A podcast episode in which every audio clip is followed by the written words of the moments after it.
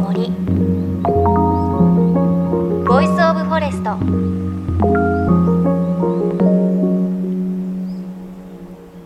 おはようございます。高橋まりえです。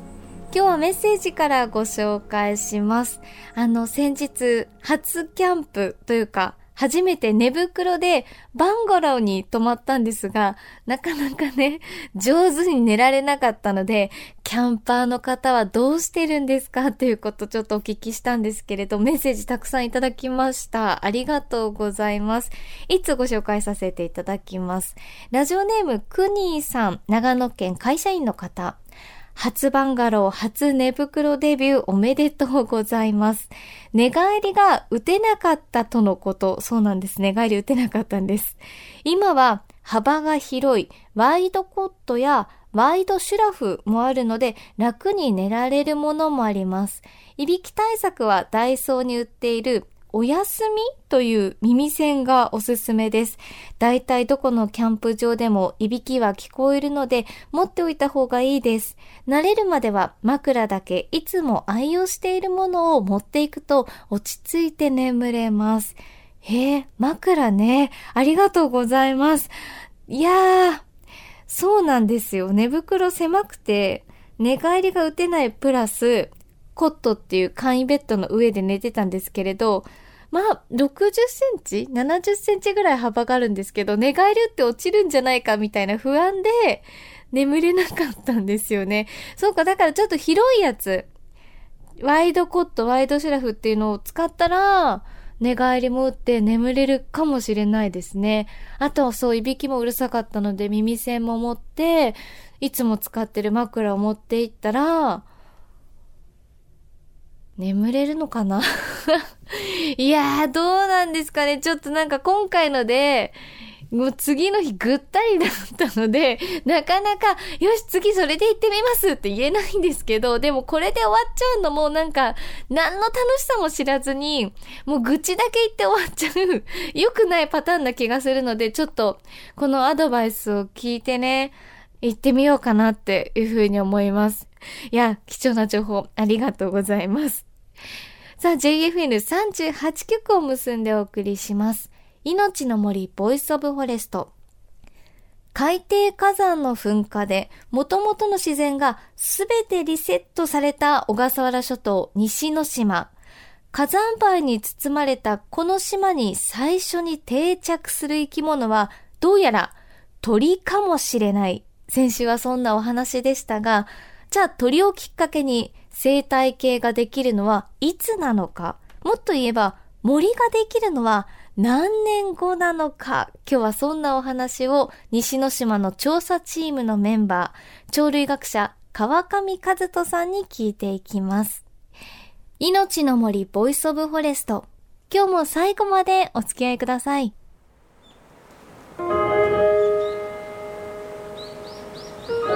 命の森 Voice of Forest。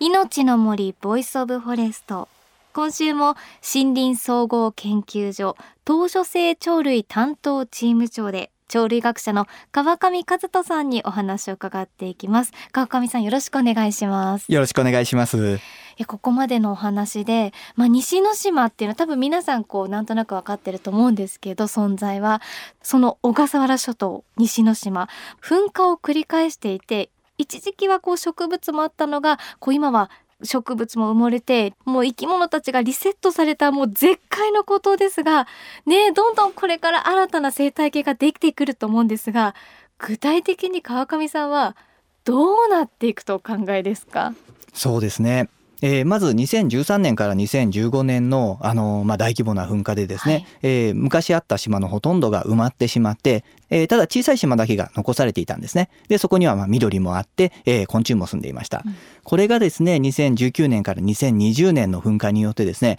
そこも全て埋まってしまって全く陸上生物のいない島っていうのが出来上がったっていうのが今の西之島です。うん、ただ今そこに海鳥が生き残っているので、まあ、海鳥のおかげでですね急速な変化をしていくのではないかというふうに考えています。はあはあ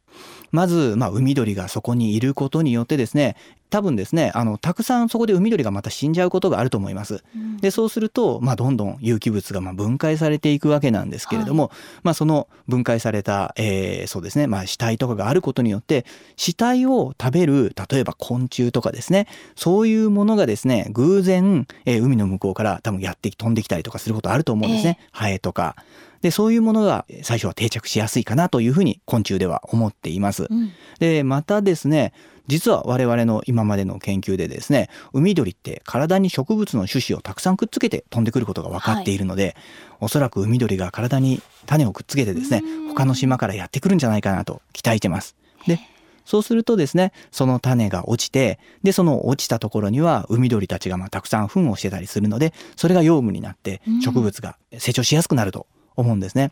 でそうすると海鳥がいるところにですねどんどん植物がまあ生えてくるだろうと、はい、でそうすると植物を食べるような昆虫も定着することができますしもう海鳥の繁殖地を中心にしてですね緑が広がっていくんじゃないかというふうに今思ってます。え昆虫って確かその西之島の一番近い島は130キロ離れてて鳥は飛べて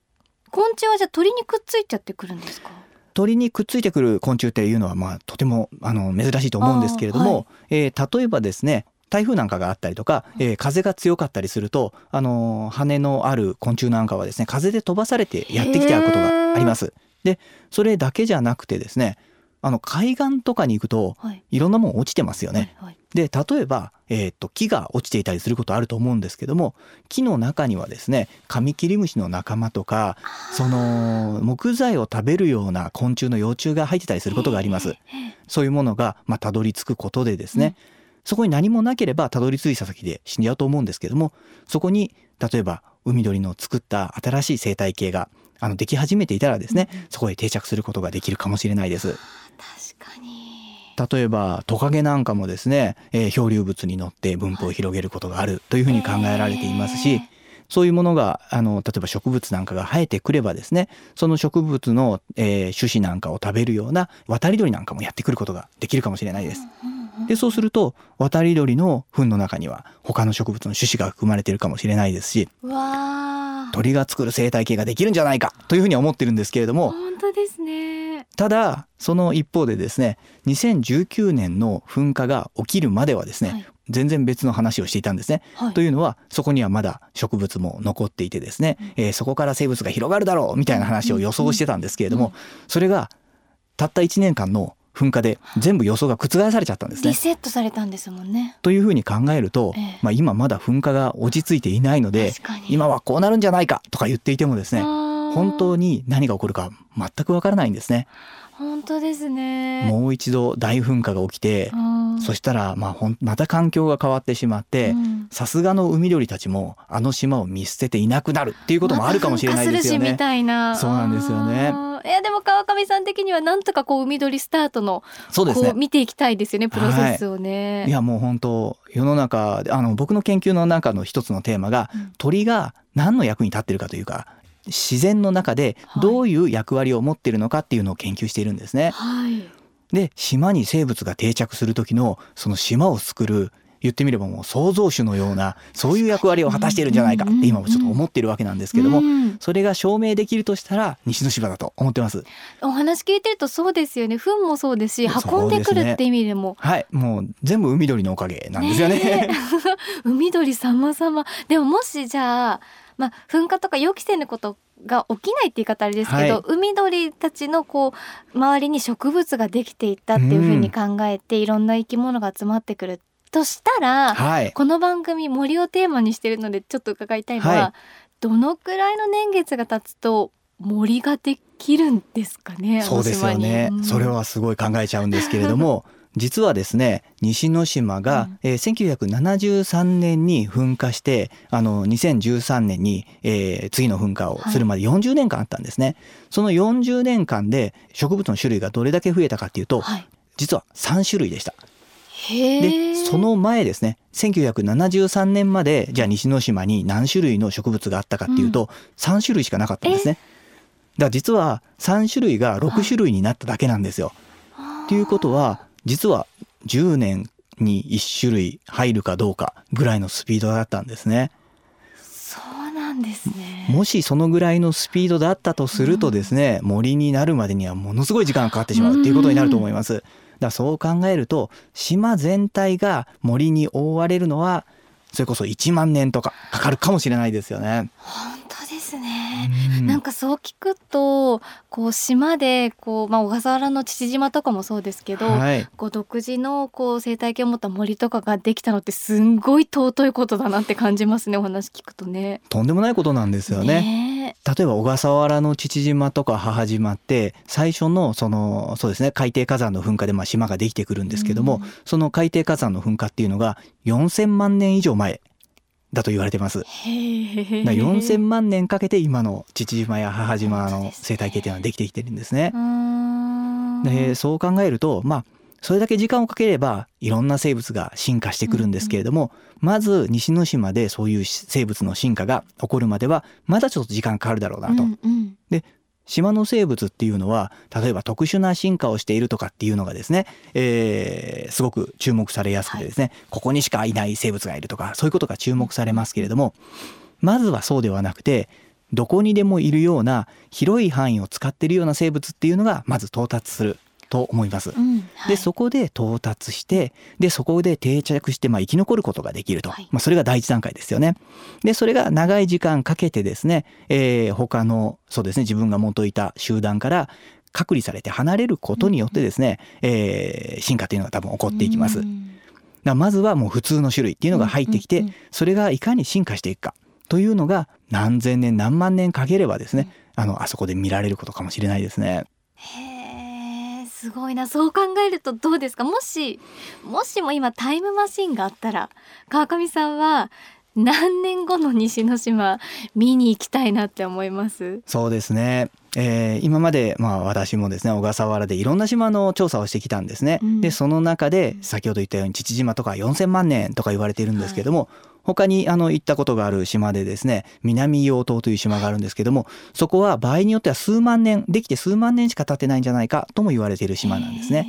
でそう考えるとやっぱり1万年経ったらどうなっているんだろうっていうのがやっぱり興味があるところなんでまずは1万年先に行ってみたいですね。どんな感じなんですかね。ねまだまだ森もでき始めまあ、でき始めてもない。多分あの植物もちょっと入ってきて森林もできつつあって、で、まあ、あの全体がもしかしたらもう緑に覆われていてでそれであの森林もあるかもしれないって期待はしてるんですけどももう本当何が起こるかわからないっていうのがこう面白いところなんですけれども。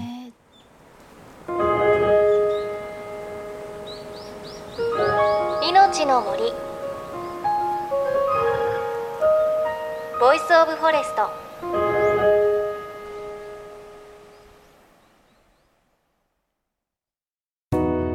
JFN38 局では東日本大震災で被災した沿岸部や全国の震災による津波被害が予測される地域に津波から命を守る森の防潮堤を作る鎮守の森のプロジェクトを支援する募金を受け付けています。この命を守る森づくりに取り組んでいる AIG 損保は中小企業のリスクにフォーカスした損害保険のラインナップビジネスガードを法人会納税協会会員の皆様に提供しています。AIG 損保ではビジネスガード新規契約1件につき1本のどんぐりの苗木を植樹する命を守る森づくりを通じ被災地の復興全国の防災減災に取り組んでいます。命の森 Voice of Forest。小笠原諸島西之島はこれからどのくらいの時間をかけてどんな風になっていくのか鳥類学者の川上和人さんにお話伺いました。